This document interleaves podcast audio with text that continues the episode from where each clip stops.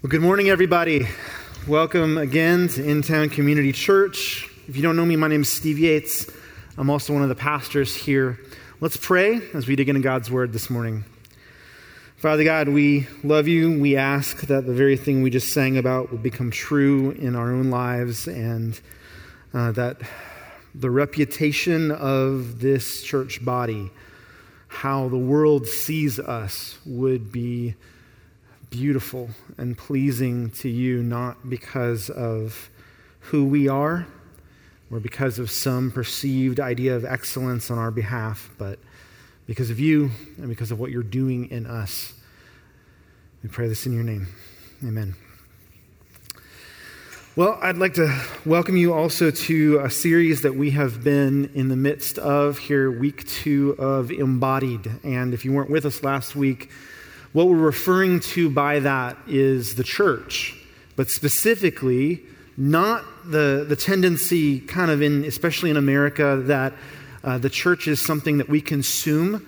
We're here to have our felt needs met, but also not only that the church is a place for us to do stuff, for us to serve God, but rather saying that being a part of Christ's body, and specifically a local iteration of Christ's body does something over time in you. God uses the body of Christ, the church, as a means of transforming you. And so we are not only, we, we don't get only to embody the church out in the world, but He embodies Himself amongst us. And this week we're going to talk about two words. We're going to talk about identity and we're going to talk about culture. First off, let's talk about identity. Sociologists and cultural anthropologists say something that might strike you as strange. It's that you do not have an identity. Well, maybe a little bit more minute than that. You have multiple identities. But we're not talking necessarily about multiple personality disorder or something like that. Um, rather, we're talking about this idea that you have many different aspects of yourself. And that depending on the situation, you lean into these different aspects of yourself at different times of your life. I mean, you know, this is everything from um, I am a father and I'm a husband and I'm a pastor, I'm a man, I'm white, I like certain hobbies. I'm this tall. I have no athletic ability whatsoever, etc., etc., etc. I lean into different aspects of that at different times of my life. At the same time, however, those aspects are not, they're not just like a smorgasbord, a buffet that my brain goes into and ascertains my situation and says, Ooh, I think I'm going to have this and this and this this week. It's much more unconscious than that. And part of that means you have different aspects of yourself that rise to the top and are kind of really who you are. For example, um, some people um, how, we, we, all have a heritage, right? We all have um, ethnic background, national background. It's kind of one of the, the unique um, sort of unique, wonderful things about America that we learned about in childhood. Some of us, we kind of have done genealogy things and we know who we are, and we think of uh, who we are, and we're like, yeah, cool, whatever. Others of us bleed that. My wife's family, for instance, is Italian. Um, I have a, a, number of different nationalities too, but my family, we, my side of the family, we don't really think about that. I walk into my wife's uncle's house, and the walls smell like pasta sauce. And it is glorious. Okay, so some of us lean into that. Others of us, maybe we think about ourselves as family people. I mean, all of us would say, right, we care about our families, and those of us who are parents, we care about our kids and those sorts of things. But, but some of us, maybe we have a career, but we like our career, it's fine, but really we live for the weekend. We live for our children. We live for providing for us. And the real source of joy that we get out of our lives and fulfillment isn't really what we do as much as the fact that what we do facilitates this other thing, right? And then others of us are exactly the opposite. Increasingly in our world, we lean into our identity by what we produce, by what we do, by our vocation, by our job. Some of you have been hearing about this guy lately in the news. If you don't know who this is, this is Elon Musk. Elon is the richest man in the world. Uh, he is currently worth somewhere upwards of $265 billion depending on how much Twitter is worth this week or not, which he just decided one day to buy for 40 something billion dollars. I can't even imagine those sums of money, right? Well, some interesting things about Elon. Um, you'd think somebody who had $265 billion I mean, and that is, that is, you know, think of your richest celebrity that you've ever followed or thought about, and then magnified net worth by thousands of percentiles, right? Musk works an average of 80 to 100 hours a week, like actual hardcore work. You'd think if you were worth this much money, you would not work twice as much as the average person. At the same time, Musk famously does not own a home.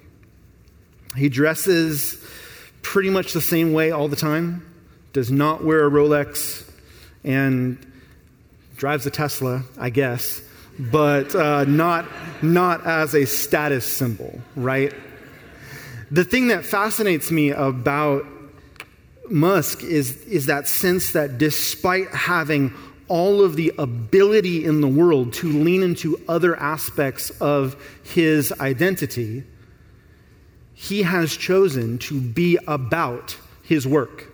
He is Tesla. He is SpaceX. He is the Boring Company. We will see about Twitter. But realistically, this sense that it wouldn't matter if the man had a trillion dollars he'd still probably work 80 to 100 hours a week because he is what he does.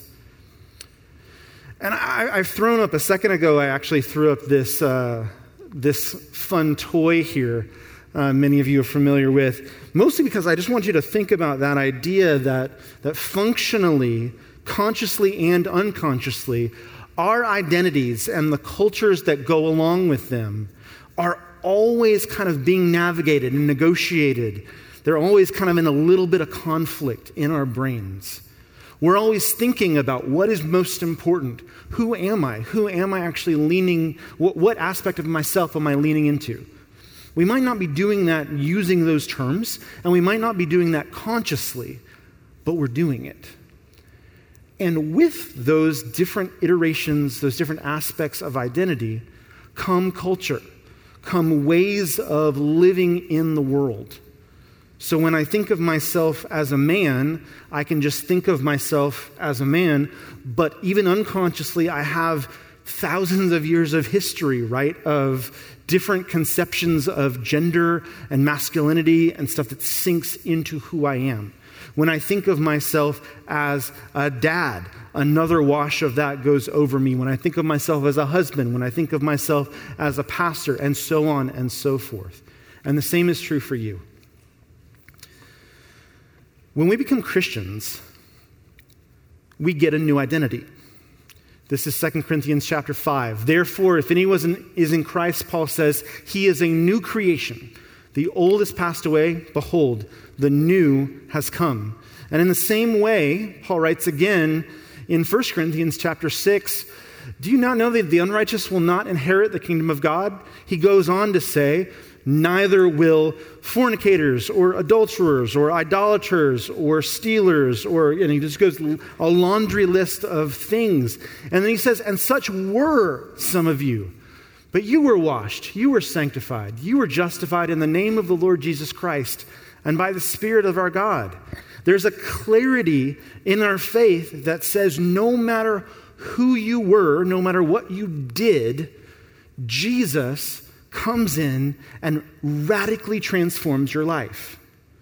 In that moment, no matter what. But it doesn't always feel like that. Just because you become a Christian and we do receive the Holy Spirit, and He does work in us even in the moment. And some, some of us do have somewhat radical stories of God delivering us almost immediately from certain things. Paul had one of those stories. The gospel isn't magic fairy dust.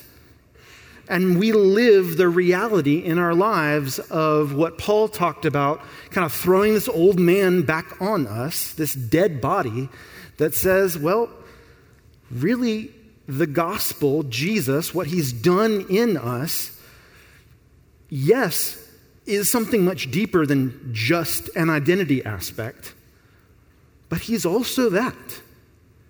Our Christianity is always something that we're navigating and that is working its way down deeper and deeper and deeper into our lives and into our souls. What we're going to talk about this week with respect to embodied, what is Jesus doing in you through a church, is that as we are all in the process of our identity in Jesus working its way down more and more, deeper and deeper into us, as we're all in the midst of that together, God uses that collectively to speed up the process. And He uses that collectively for us to rub against one another and to grow and to change and ultimately to build a gospel culture in this place whereby not only our words or our music or our prayer or the architecture of the building or the teaching or whatever, but our very lives are the thing that speaks the gospel to the world. Emily, would you come on up? Emily's going to read for us a passage, again, just like last week, from the book of 1 Corinthians. And then we'll unpack an example of what I'm talking about.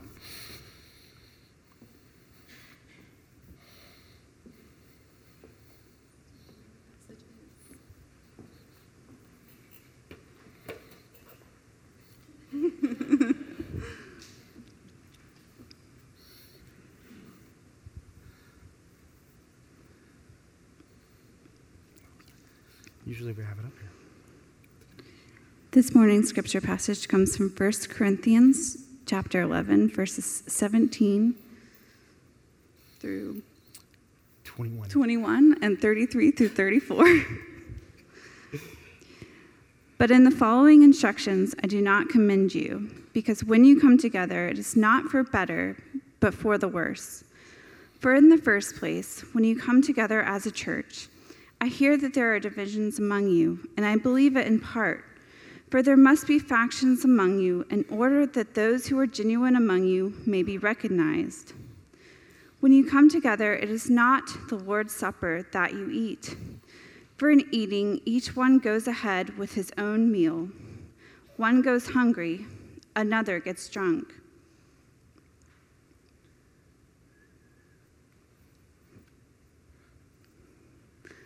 So then, my brothers, when you come together to eat, wait for one another. If anyone is hungry, let him eat at home, so that when you come together, it will not be for judgment.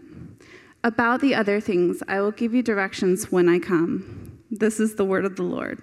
Thanks be to God. Thanks, Emily. All right, a little bit of context. Maybe some broad context and then more specific. Broadly, 1 Corinthians is a letter by Paul to the Corinthian church. The Corinthian church is a special place. It is a very, very messy church. At the same time, actually, be careful and don't oversell its messiness. Don't hear from me an oversell of its messiness because, in certain ways, it's actually just like most of the churches you and I are familiar with. Corinthians actually talks about um, a group of conservative theologically astute people who have broken up into theological fight clubs and debate against each other about the right way to do church. And at the same time, it also has people who are maybe Christian, some of them saying they really are trying to live out their faith, but they have absolutely no clue what that means. And so they end up um, being lost in some very, very difficult sins. Paul hears about these things. He planted the Corinthian church, but then he goes away. plants other churches. He hears about these things, and we don't have, you know, he can't just catch a Delta flight back to the Corinthian church and get there and be there in person. So he writes a series of letters to help deal with some of the issues. Hopefully encouraging, sometimes also pretty difficult. And one of them is that people are getting drunk at the Lord's Supper. Now, for some of you, this is really, really hard to understand, right? Okay, so the Lord's Supper, for instance, remember, is what we do here. This is, right? I mean, imagine some of you guys trying to get drunk at the Lord's Supper. I don't know if you could if you tried, you know, rushing up here or whatever. So, understanding this passage requires just a little bit more of an understanding of the different ways the church has uh, been articulated in and lived out in our lives. Um, this is a picture of one of the earliest church buildings that we have. Um, this is uh, was called du- uh, Dura Europos. It's in Syria. Um, it's the third century, so it's about 200 years after what we're talking about here. But it's important. I wanted to show you because um, what happened as people became Christians? Originally, we find in the book of Acts, people were meeting in homes and people were meeting in the temple. However, the church got big fast and the church spread quickly. And so, what would happen over time is that richer and more influential individuals within the church would really sacrificially give up portions of their own homes to kind of semi permanently become the places for worship. So when you and I think of like a small group or something like that, or maybe even a house church, I think about it just kind of plopping down in my living room. That's not what we're talking about. What if, hey, the house church got big enough that instead of plopping down in the living room, you took your basement, cleared everything out of your basement, and made your basement a permanent sanctuary? That is kind of more of what we're talking about. And so I wanted to show you this map because as the church got larger, more of the house got taken over by the church, and more of the house got taken over by the church until finally you had these people saying, Fine, just take the whole house. Praise God, we're growing. Awesome. And it was still kind of built like a church. Further, this idea of the Lord's Supper. Worship kind of happened in the early church the way we do it now. Most of the aspects that we do now were present baptism, the Lord's Supper, also prayer, also worship, a form of preaching that was a lot more like reading one of these letters um, verbatim rather than someone you know expounding on what is now the text. But they didn't exactly look the way we do them. We didn't have a worship service from 1045 to 1215. No, rather, you'd show up at the house and all of these elements would happen, often stretched out in, into an entire day. And so the concept of the Lord's Supper, which we take at the end of our service each week, wasn't necessarily always a part of the worship service. Just like when Jesus introduced the Lord's Supper um, as a part of the Jewish Passover meal, Many churches back in this day when 1 Corinthians was written would celebrate it as a, as a part of, um, or at least in conjunction with, a larger church potluck every week. So you might actually, you know, when we think about, you know, tithing, giving offerings to God, and we think of them financial, you might actually, if you were a winemaker, you might bring your best wine each week and that would be what you would bring. You might bring food each week. Your mac and cheese casserole that your grandmother taught you would be your offering for the people of God each and every week. And it was a beautiful thing until it wasn't, which is what we see here in the book of 1 Corinthians. What Paul is describing is that people would be not doing things in order, but rather would be jumping ahead eating their own food, getting drunk, treating this like a party. And what's happening comes back to this question what are your identities?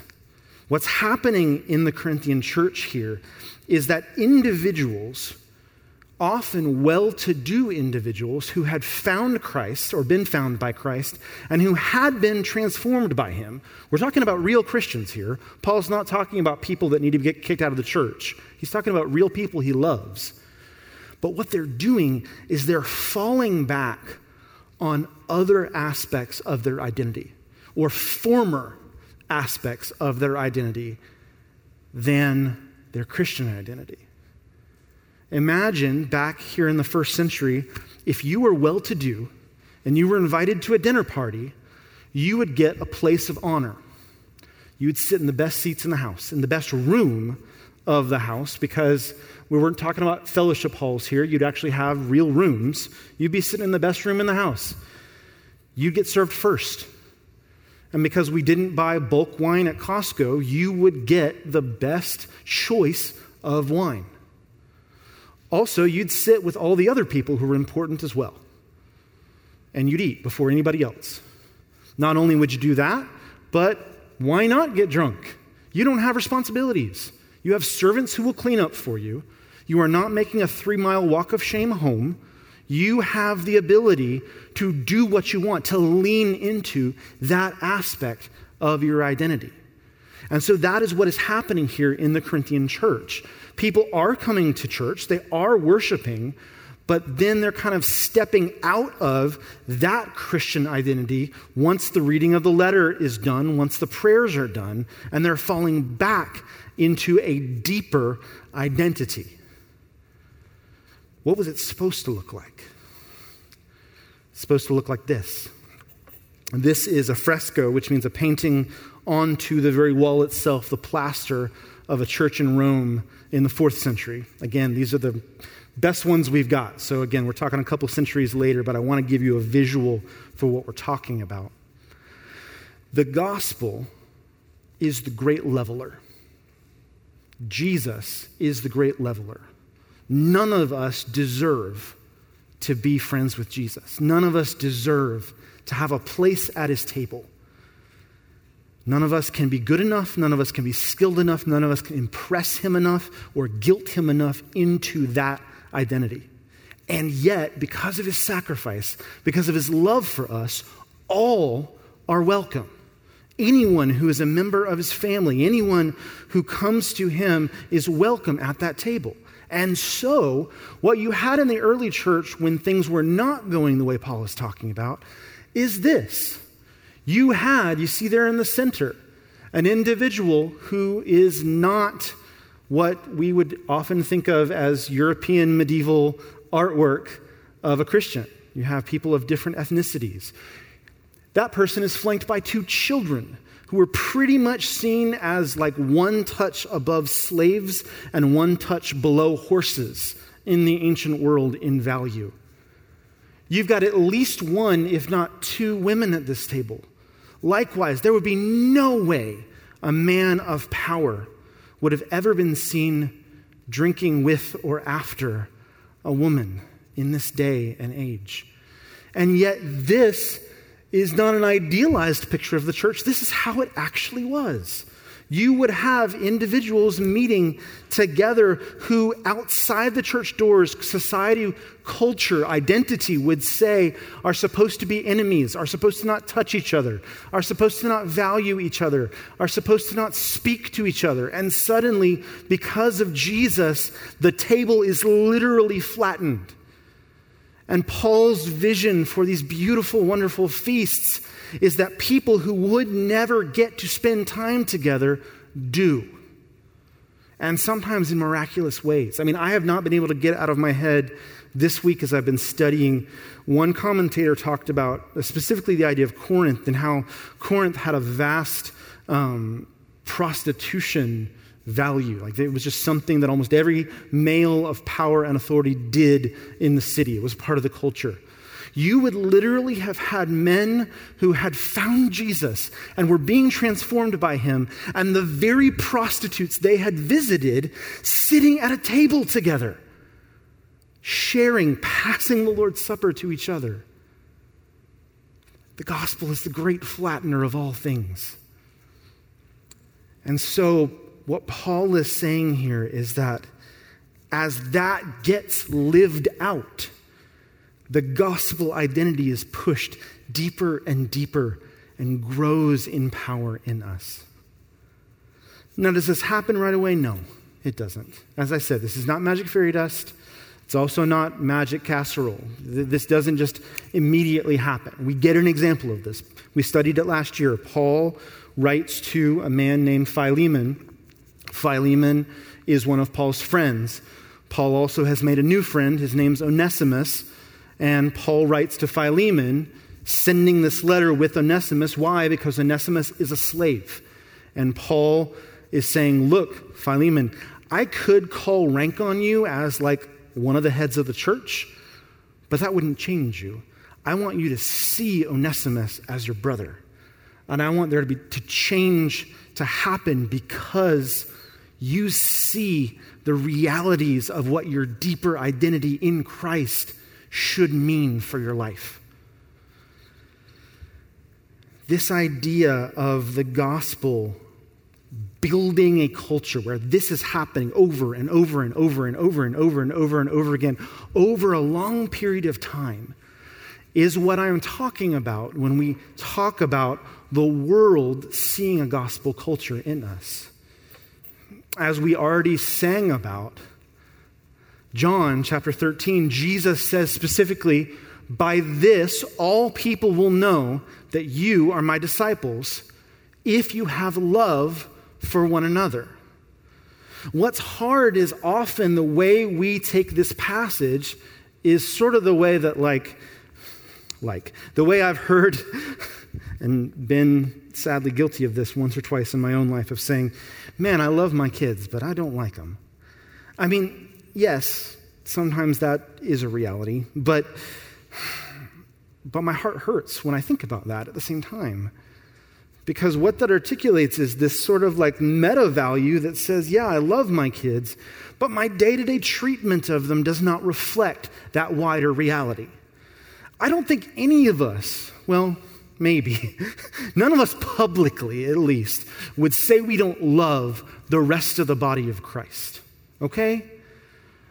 Reality, the way we actually lean into that, is not is not always what actually happens. Well, what Jesus is talking about here isn't the meta idea. It's not the theological truth that we're supposed to love one another. It's the actual reality that there's this crazy beauty that somehow, as the world comes and itself, its culture, rubs up against us together, something incredible happens. That more than our preaching, and more than our singing, and more than our teaching, and more than our prayer, and more than our service, Somehow, all those other things are magnified, all those other things are given credence by the actual way we treat one another, by the actual way we rub up against one another in our reality. That's what Jesus is talking about.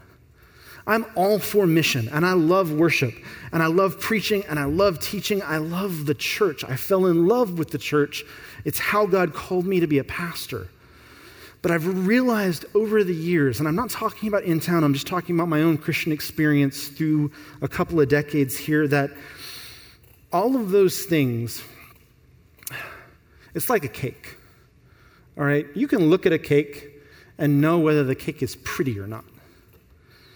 And if the cake is prettier, there's a higher likelihood that there was care given to that cake. And so, if you're a betting man, you could probably bet that the prettier the cake is, and maybe even the more expensive the cake is, it's going to taste better because care was given and skill was put into that. But not always true. We can have great preaching, great icing. We can have really, really pretty fondue. It can be one of those, you know, cake boss seven foot tall monstrosities if there's not flour in the cake, if you decided to use baking soda instead of baking powder, if God forbid you used salt instead of either one of those things, which I actually did once with chocolate chip cookies, is disgusting.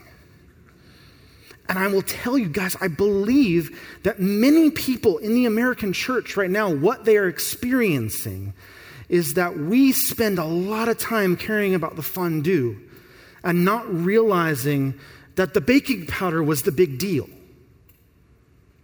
We spend a lot of time choosing our church based on the consistency of the dough and not thinking were the eggs rotten before it went in. And what Jesus is saying and what Paul is saying is that those qualities, those things, the day to day articulations of the gospel, those are the things that when the world sees us, they go, man, something is different about them. Not, man, those guys can pull off a great program. Not, wow, those guys can attract a lot of people. But man, something's different about them. And I want to know more. That's what why Paul is worried about people getting drunk at the Lord's Supper. Now, given that you and I are not rushing the stage and trying to get drunk on this, I want to talk just very, very briefly. What do you do with this? What can you do with today? I think there's three things. The first I want to say, I'm just going to call it reaching in. There are legitimate conflicts in any body, in any family. And uh, scripture is very, very clear that those are the type of things like rotten eggs that really mess up our worship, mess up your worship, mess up your connection with God. If you are in conflict with somebody here, I would really encourage you deal with it. And I don't mean deal with it in some like, you know, mean way. I mean, please let us help, let other people help. Don't be silently bitter for a day or a week or a decade of sitting in these seats. God longs for you to be able to connect with Him and connect with the people around you, and you are not good enough to just say, oh, that wound's never going to heal, but let me connect with God. Some of us are in that boat, and I just want to encourage you to search your heart, to think about that, and not a perfunctory, yeah, I'm sorry, whatever, but a real, like, hey, let's sit down, let's have coffee, let's cry together, let's bring an elder in if we need to, let's talk. Let's actually find repentance and healing. I think a lot more of us are in this boat where we, we don't really have conflict with anybody, but it's just really, really still easy for us to lean into our own um, preferences, our own identities other than the gospel. It's easy for us to break off into those different rooms of that place. And because of that, it is easy for us, even though we care about Jesus, to create a space, a group, an organization, whatever, where we are never challenged in our faith by the people around us because everyone else around us is just like us. And I don't mean this from sort of a worldly, woke kind of just that values diversity for the sake of diversity. No, I mean the reality of you and I are different. And if you actually live life with me long enough, you're going to find out that I'm a sinner. And you're going to be sad and then you're going to realize I'm going to sin against you, and then you have a choice stay with me in community, do the reconciliation that I'm talking about, or go somewhere else where somebody hasn't sinned against you yet. Those are your choices. And my longing for you and for our body together is that we could be a place that slowly over time gets to burr the gospel deeper and deeper in us through having real relationships with real people, including and especially those who, in different ways, are different from us. And I think when we do that, reaching out can really happen. You know, we live in a world today which is very, very different from the world of even 20 or 30 years ago. Most of the time, and of course there are exceptions to every rule, but most of the time, you are not going to tell your neighbor about your really cool church, and they're going to be like, Whoa, I've wanted to go to a place like that. And suddenly they come with you to in town. But if we're not the type of place where the gospel is our aroma, where we're literally doing real life, if we just look like the pretty cake and we don't actually taste like it, then the moment we are actually able to invite our friends, our neighbors, our non Christian brothers, our brothers and sisters, just in kind of global uh, world, not Christianity into a small group event or to an outreach thing or just to coffee or whatnot, they sit there and they go, oh, yeah, this is just like everything else I'm experiencing. This is just like everything else. There's nothing different, there's nothing special. But once we can honestly feel like we're doing these first two things, we can start brainstorming what's it look like to get other people in contact with these real, wonderful, broken, beautiful saints. That's worth brainstorming. That's worth, that's outreach that's worth getting excited about. That's conversation that's worth having with your friend. When you get to tell them not the story of, hey, we did this cool program, but man, this really, really hard thing happened to me. But it's okay now because of the gospel. Man, not that, oh, that concert was really, really awesome, but those people are singing with so much joy and gusto because of these real things that are happening in their midst. It's not just praise God that the deacon's offering Mercy in has money and we want to help you. But what's it look like to come alongside each other and be able to cry together and laugh together and see Jesus provide for one another and not feel ashamed at touching that? This is the gospel. And as you and I do that over the weeks and months and years and decades of our life, God works his transformative power and moves the gospel deeper and deeper and deeper in us until one day, finally, when Paul says we no longer see as through a glass darkly, but we get to see him face to face. Let's pray. Jesus, we love you. We don't love you as we ought to love you. We are sorry for that. And at the same time, oh, we are so excited that while you're not okay with that, you are because you know what you're doing, working on us and growing us. And God, I repent and I pray that my brothers and sisters would as well for the ways in which we have not done that. And I bring us back to confession, God, not out of shame, but the exciting hope that real friendships, real relationships, real family can continue and is not contingent here on how good of a person I am. God, help us. You are and you do, and we praise you for it, and we pray in your name. Amen.